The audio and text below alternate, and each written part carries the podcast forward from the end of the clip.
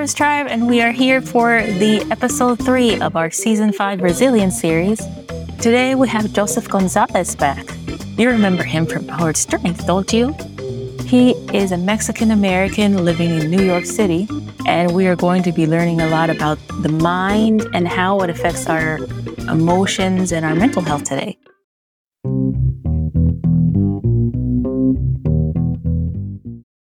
And we were chatting a little bit before we started this session, but you said a lot has changed since the last time we spoke. So, what are some of the major changes?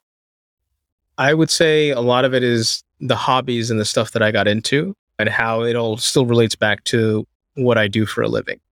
But to backtrack for the people that may not have done their homework and, and, and watched the previous episode, I am a movement coach and I help people create a better relationship and understanding with their bodies so that they can live a pain free life. A lot of the stuff has to do with, let's say, back tension or neck tension that doesn't have a structural cause. So nothing is torn, nothing is broken. And your orthopedist or your physical therapist says there's nothing physically wrong with you. But you know through your experience that that's simply not the case. Most of my free time before was spent reading about the nervous system, the brain, emotional regulation through psychoanalysis, that kind of thing. So very heavy, dense material. And in the last few months, my mentor has actually started recommending military memoirs.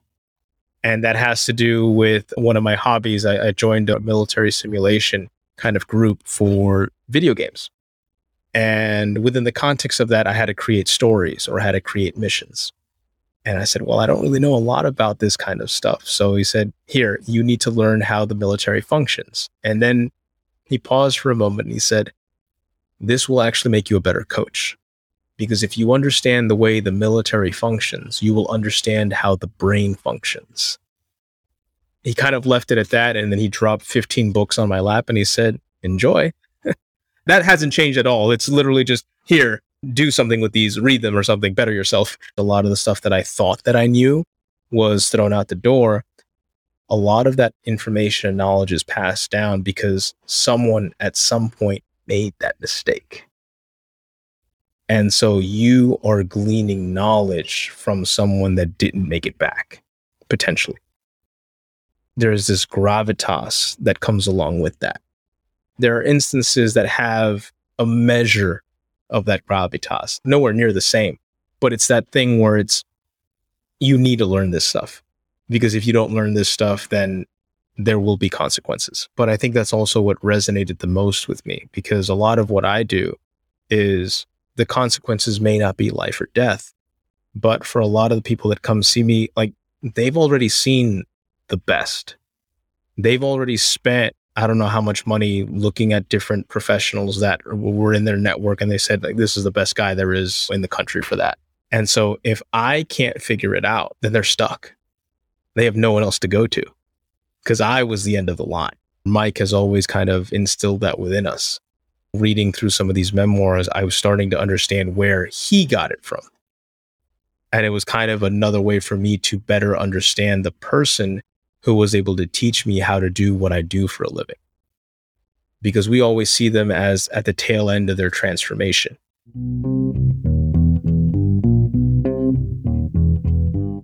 Yeah, it's true. It's interesting that you mentioned that you see people at the end of their journey, and that happens a lot with people who are specialists now. Like you mentioned, you're a movement detective, but you're not just a trainer you can go see in a gym. Most of your services are three digit, four digit services. And then even before we started, you had that, that whiteboard behind you and you had like a, a skeleton of the hips and the backbone. Can you hold that up for a second? Cause I was like, that's a weird thing to move out of the way. You know you're really into it when you have that by your desk when somebody calls. it it helps to explain a lot of things because I've stared at this stuff for how many hours? I don't know how many hundreds of hours I've looked at this stuff. I've broken it down. I've stared at anatomy, 3D models of things. And so for me, I understand what this looks like cold. Like I can describe what motion happens as you're walking, as you're breathing, as you're in certain positions. I know it cold. But a lot of my clients don't. Many of my clients don't And so it helps with the visual modeling because most of us can understand something that we can see. And I am usually looking at things that interact with things at different layers of the body. Like there's bone, there's nervous system, there's muscle, there's fascia, and really there's no muscle, everything's fascia. That's a different conversation. But it's all of these different things and how they intertwine with the nervous system, how they intertwine with uh, emotional systems. Because our primary purpose is to seek out and to explore, to learn. But if we are overtaken by a fear system or a rage system, that is going to essentially short circuit the seeking system. And then we need help. And then for those of us that are lucky enough to recognize that we need help, our attachment system turns on. And so we look for people to come help us. But if the person that we look to to help us can't help us, then that screws up the whole symphony of these things. And then we get into inauthentic versions of some of the other systems.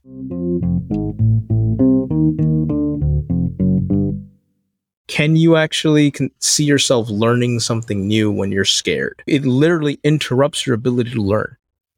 It prevents you from being able to learn. And we've seen that happen time and time again with people is that they get scared, they get flustered, they feel threatened, or they say they feel attacked. And then the fear kicks in, and then these are the people that get over defensive about something.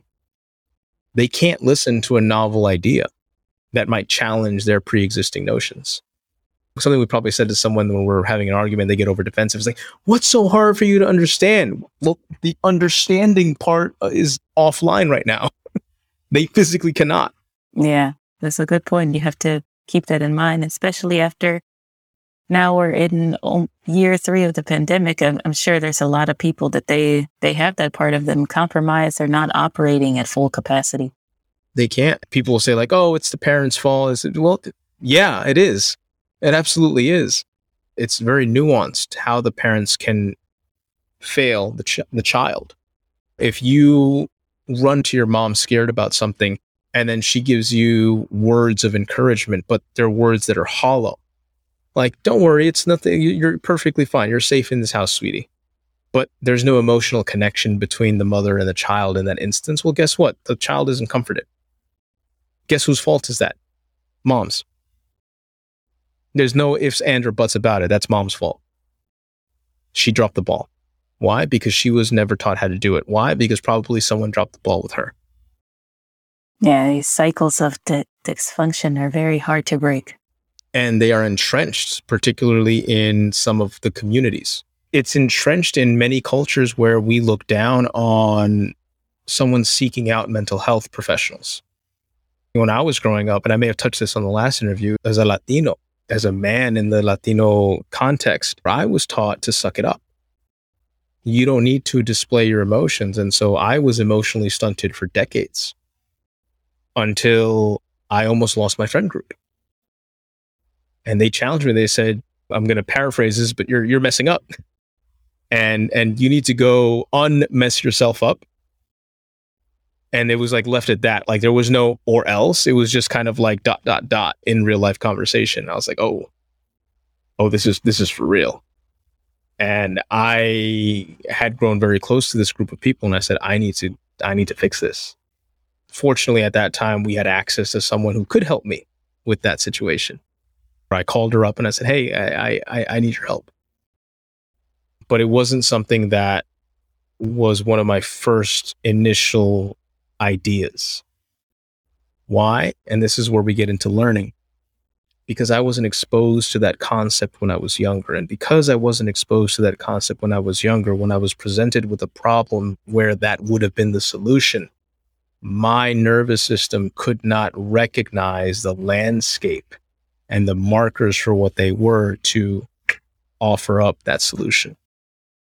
Yeah, it's true. Unfortunately, with, with people of color, mental health assistance is usually the last resort instead of being, you know what, I'm not feeling well. Let me go get checked out. You wait until everybody else tells you, you know what, something's wrong. and then you go get help. And then if you're lucky, you trust the person who tells you that something's wrong with you. If they feel like they're getting ganged up on, they're not going to feel safe. They're not going to listen to anything you have to say. They're going to double down or run away or avoid it. because you're making them confront something that they're not ready to confront themselves. And so, whatever path you put them on in an effort to get them to get better will ultimately backfire long term. Because it's not something that they came up with on their own.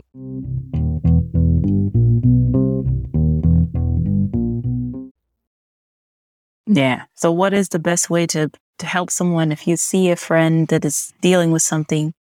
How can you help them without pushing them over the edge? That's hard because the only way that you can really help them is if you've cleared up your own stuff first. And that's one of the things like, but I want to help my friend. I'm like, well, where are you at? Like, I was talking to someone on Lunch Club earlier today, but we came on to the topic of my whiteboard and we were discussing emotional states and all this stuff. And we were talking about therapy and what therapy works. And she didn't understand what was going on. She didn't get what I was trying to say. And I noticed that she was getting flustered and I stopped talking to her like the like we do when we first meet someone in a networking session and I slowed down a lot. Kind of like this. And I started asking her where she thought things would lead and where she was getting confused and I let her talk. And then I tried to restate back to her what she was saying. And then eventually, after a little bit of time, I said, like, how is the tone of our conversation different now than it was at the beginning? Can you notice a shift? And it took her a second. And she said she'd noticed there was a change, but she couldn't recognize what it was. And so I spelled it out to her. And I, and I pointed out what the differences were. And I said, all of my energy and focus is on you. Like it was on her before, but now it's like I dialed it up. And then she started to calm down. And it was one of those things where it was that interplay between the two of us where we were finally able to get some measure of a connection. That's a skill. And a lot of people don't have that skill. Yeah. That's one thing you said last time that I've I really kept it in my mind and I've been working on it is calibrate your words for the audience is very important. It's incredibly important. And it's not just the words because you can actually screw up the words. You have to match the emotional state of someone. So you get someone that's panicky, right? Well, guess what? If you're matching their emotional state, you start to get a little panicky because they're panicky. You enter that room with them they know that you feel it too. And that's what they're looking for. They're looking for someone to recognize where they're at. And a lot of us can't do that. People like to talk like, oh, I'm an empath, I'm an empath, and I'm an empath.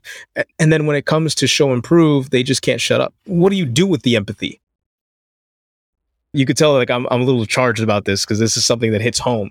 You get people that actually end up causing more damage under the guise of empathy as an extreme case, someone passes away and you're trying to find the right words and you're trying to make them feel better and stuff like that, you're screwing up already. It's way better to walk into someone and say, listen, I, I know you're hurting. I, I have no idea what to say to you right now. I just know that you're not okay. I want to comfort you and I don't know how. That's honesty. That's just straight honesty. And that, because I actually said that to somebody a few years ago. And I said it to Mike. Not somebody didn't die, but it was some other stuff that happened. Imagine hearing that when you're in pain. That's honesty. Because when you're in pain, you don't want to hear something where somebody is like, they give you a canned response. That makes it worse. You're almost like, it'll get away. So you're both being vulnerable in that situation and then through a dialogue. Because if you don't know, well, the only person that can help you figure that out sometimes is that person, the person that maybe you want to help. It's a very nuanced thing that people are not aware of. That's part of the problem of trying to get help for people is that we want to help the other person, but it's usually we are the ones that need to figure our stuff out first.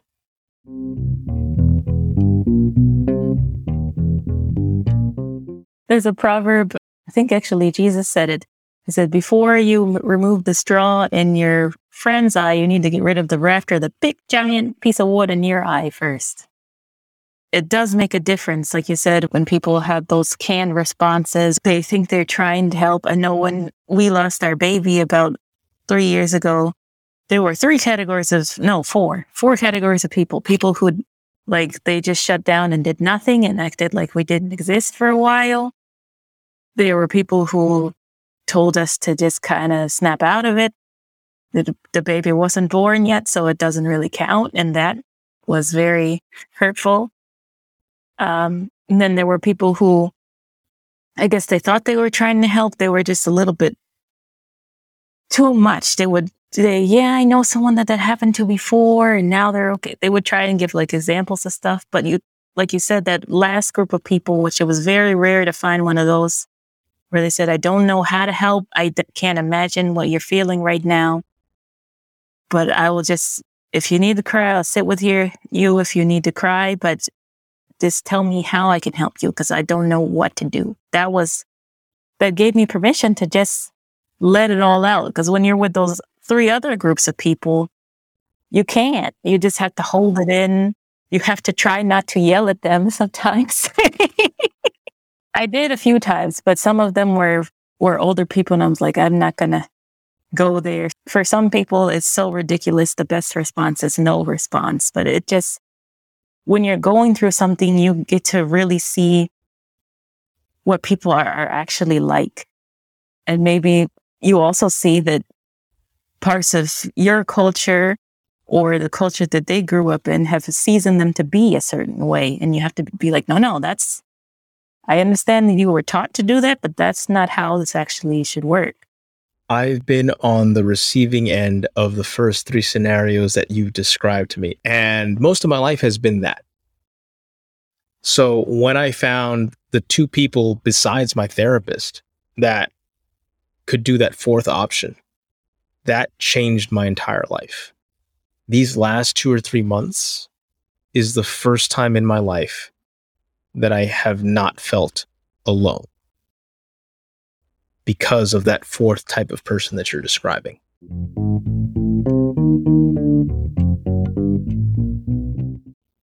Yeah, it's hard to find those. We can forget what being a friend actually is. In my husband's language, they have two words for friend. One that is a an acquaintance and one that is that fourth type of person, one like a confidant person that you can really count on. So I think in some cultures that don't have that distinction, we've forgotten what an actual friend is. They have that similar distinction in in Mandarin. Like friends and then the people you go out to drink with. I think it's a beautiful thing to have that kind of distinction. In English, we don't have that. Even in in Spanish, I don't think we really have that distinction. My friend and I actually came up with a hard definition for what a friend is.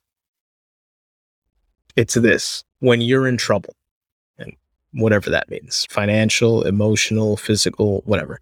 If you're in trouble, does this person, one, have the willingness to help you?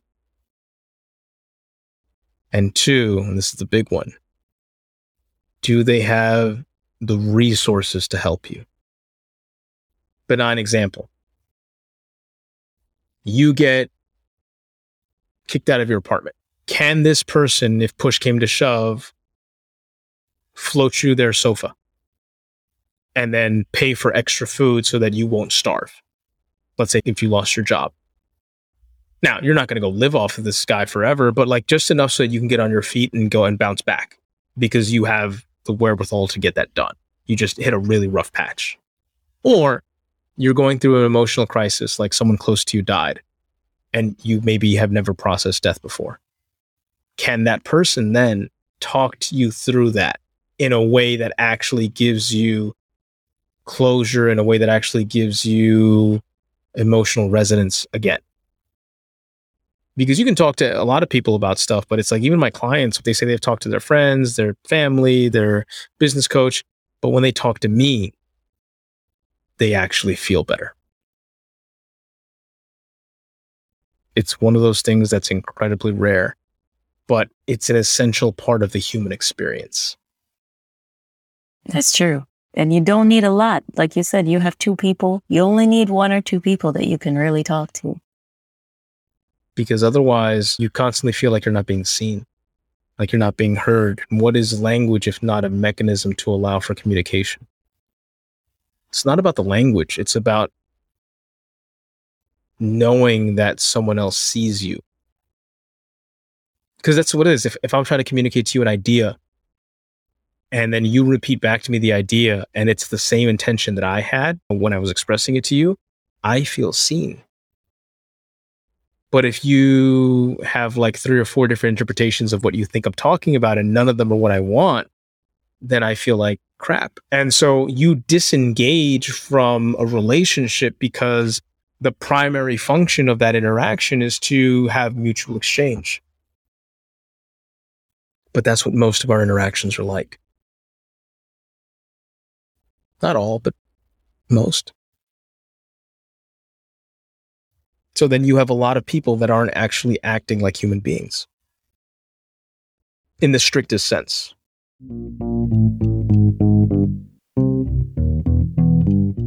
Yeah, there's a lot of people that they're on the surface very nice people, but they're running their life on autopilot. It's just a very shallow existence, unfortunately. Right. And so then again, we go back to the question how do you help these people? Well, spot check. Are you one of these people? Nobody wants to answer that question. We all have blind spots. Your blind spot can potentially make someone feel worse when you talk to them this isn't a, a form of admonishment because I was like that several years ago. And I didn't know how I was hurting people because I couldn't register it. And then you realize then how your go to responses or go to phrases are not bolstering a conversation forward.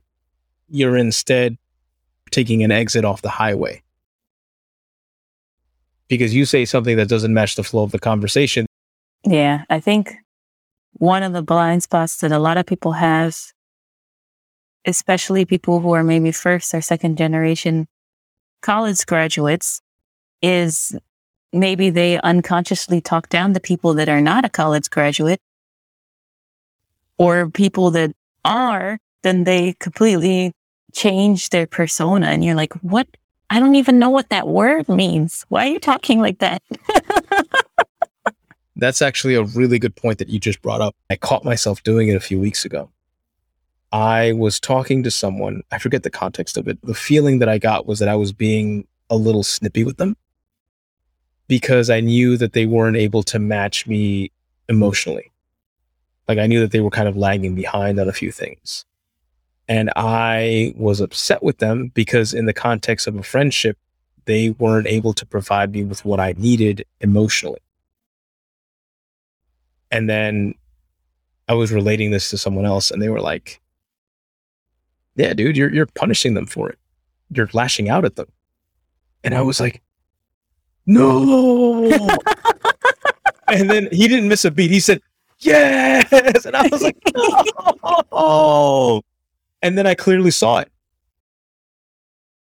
Now, had this been the me from a few years ago, I would have just thinking, ah, you're stupid. You know what you're talking about. But I saw it immediately as soon as he verbalized it. And then as soon as I admitted it, I started remembering other interactions where I did the same exact thing. With that person, I felt safe. I felt safe enough to tell him this stuff, to expose what I thought was a bad characteristic of mine. In a lot of our relationships, when you talk to someone else, why do we lie about ourselves? or why do we misrepresent certain facts? The root cause of it, for most cases, is we don't want to look bad in front of the other person.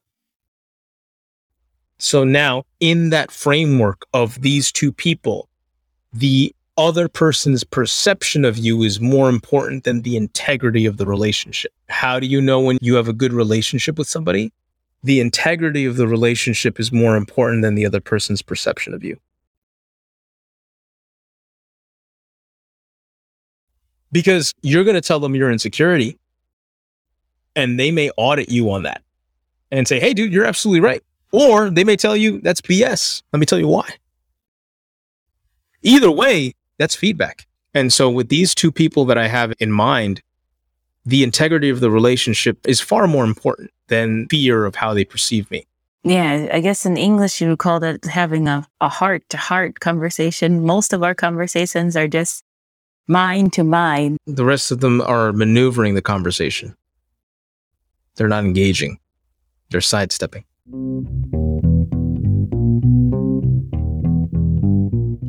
Yeah. So is it time to re-examine what we've known about hierarchies? Is is college even still relevant at this point in time?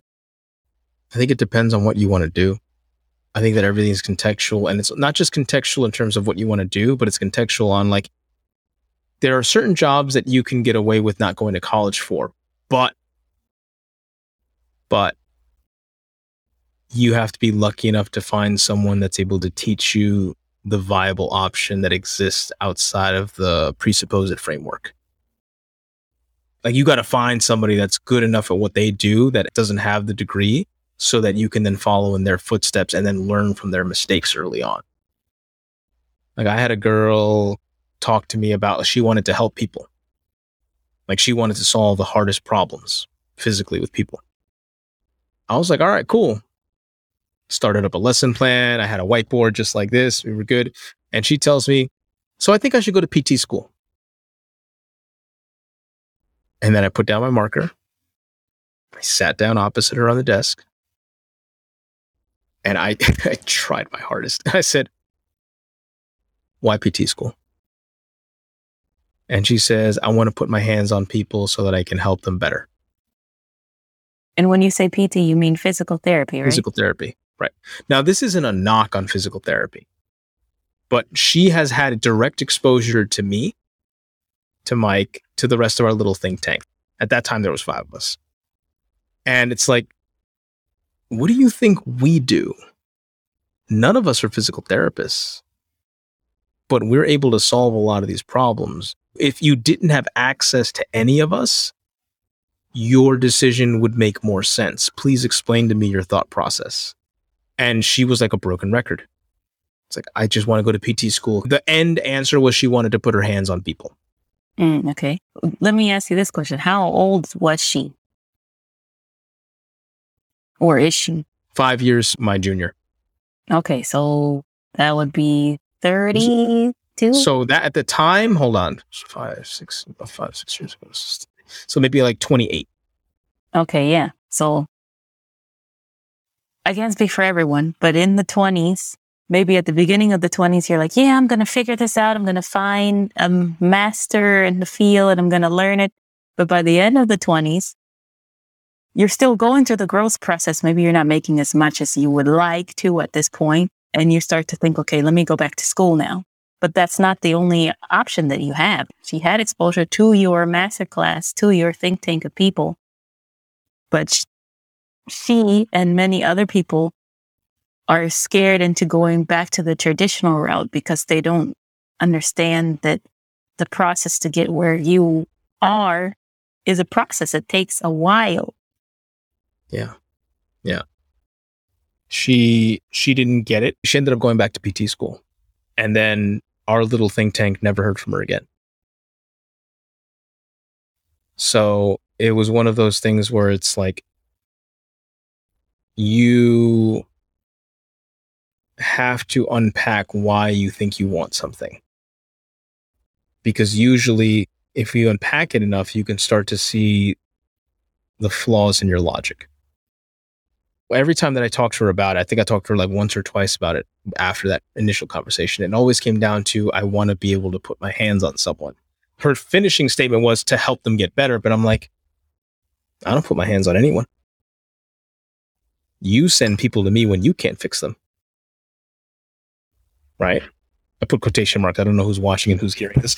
And it's not a knock on this person, but it's interesting when having a communication with someone and then you're trying to understand, well, what's the reason that you say X? You know, see somebody gets animated, you know, they get angry. What's your issue? Because rarely is it the reason that they vocalize.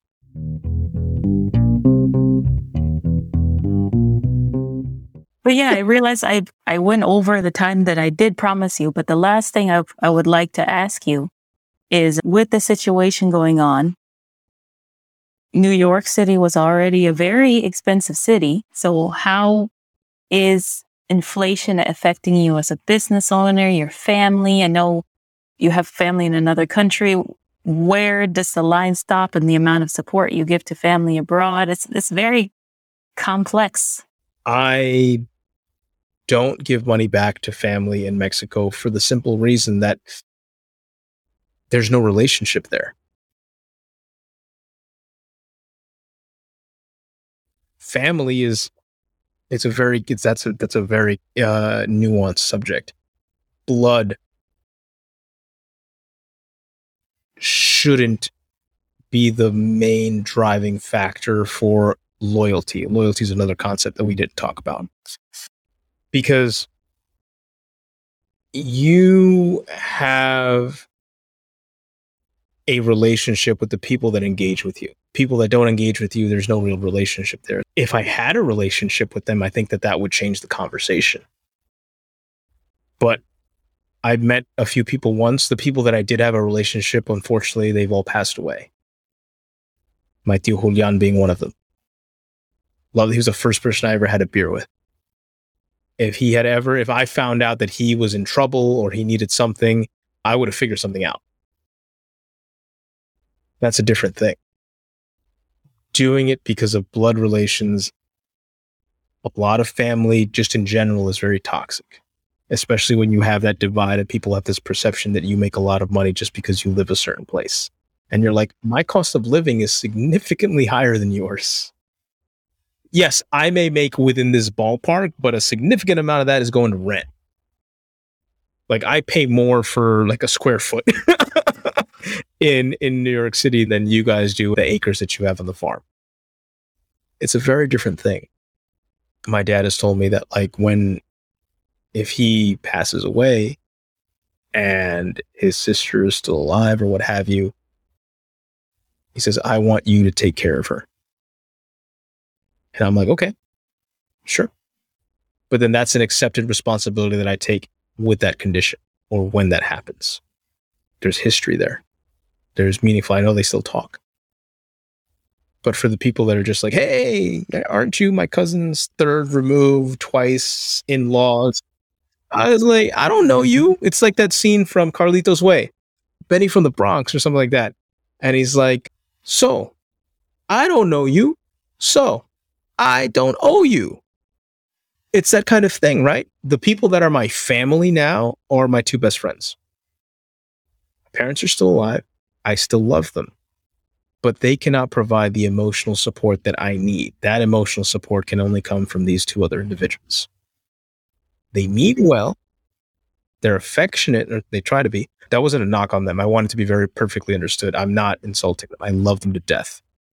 But they lack certain social skills. They're in their 80s. Like, there's only so much that they can learn. They've gotten better over the last couple of years. They've gotten better interacting with me but they still lack certain social skills.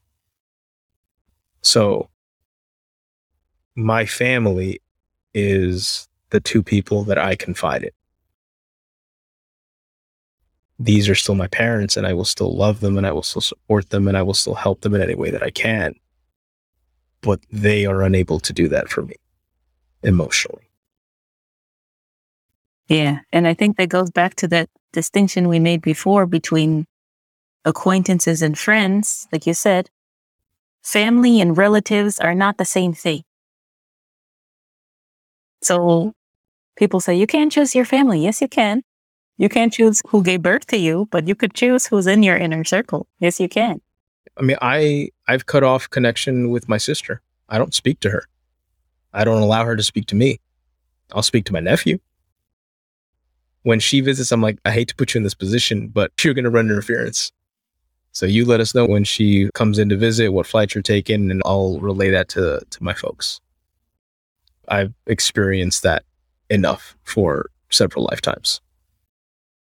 Yeah, I think, I don't know if you're in the same boat, but I think the pandemic gave us a lot of time for introspection to be like, you know what? There's a lot of stuff that I was putting up with that I don't really have to. I'm not going back to that. yeah. And I think that happened to me very early on, like the first six months that we were all locked down. People reaching out to me to talk to me. And then, like, these are people that I hadn't talked to in months before that. I remember I got pissed at one of them and I said, dude, why are you calling me? And I didn't even like I was mortified as those words were flying out of my mouth because I think you got a beat on how I interact with people, right? You have a, you have a general idea of how I talk to people. That's not something that I would say to someone typically. And the words were out of my mouth and I'm like, well, they're out there now. Let's see where this goes. And he, he didn't have an answer you definitely get an idea of what you've been tolerating for a long time if you're given enough time and resources to pay attention. Now, just giving yourself solitude for a lot of people is not going to give you that. But if you've done enough of the work and then you have a little time to think a little bit and you're like, I don't mind not having this in my life anymore. I can dig it. Whereas for something else, it's like, no, it's like, I need this. Like I missed hanging out with my best friend. I missed going to get Chinese food with him. I missed watching like Marvel movies with him. And so once we kind of figured out, all right, we're going to do this, we get the vaccine, we can stay masked up. Like once we figured out a way to make it work, we made it work. The emotional resonance was that important to both of us. And then I didn't need to see him every week. I saw him like once every other month. And that was enough. Like that was enough to recharge my batteries.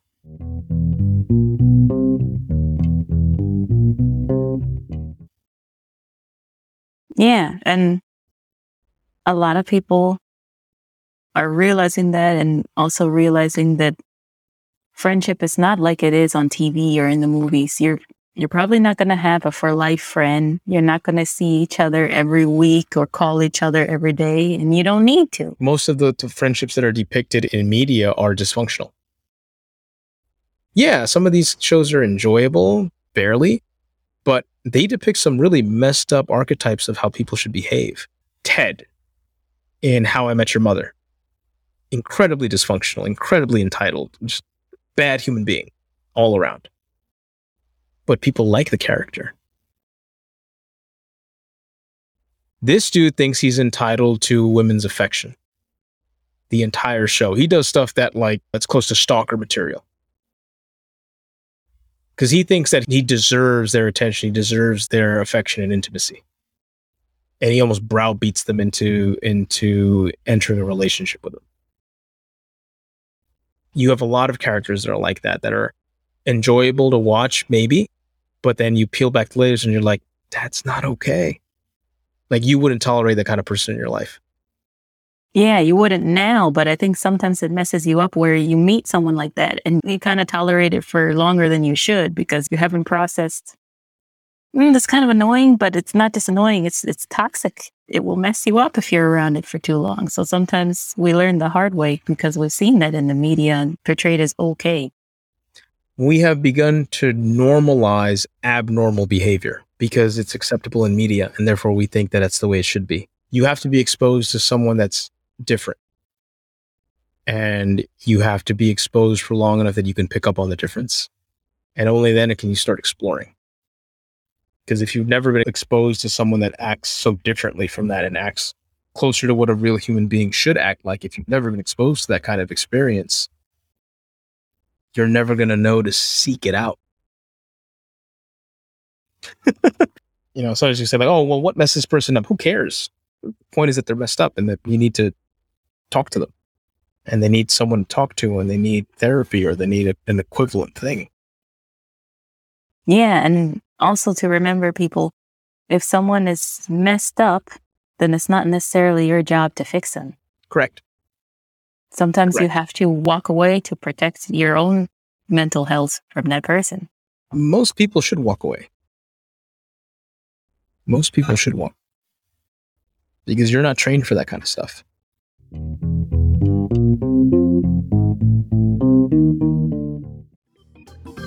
Joseph, you are amazing at breaking down all of this very cerebral information into understandable bite sized pieces, where can people get in touch with you to either hear more of your insights or to get help to fix their body and mind? Thank you. Most people can find me on my website. It's Mejor Strength. My Instagram is the same. And on my website, you can find a link to my YouTube channel as well. All right, that sounds good. Everyone, this is Joseph Gonzalez from Mejor Strength. And this is the end of episode three for season five. We'll see you next time.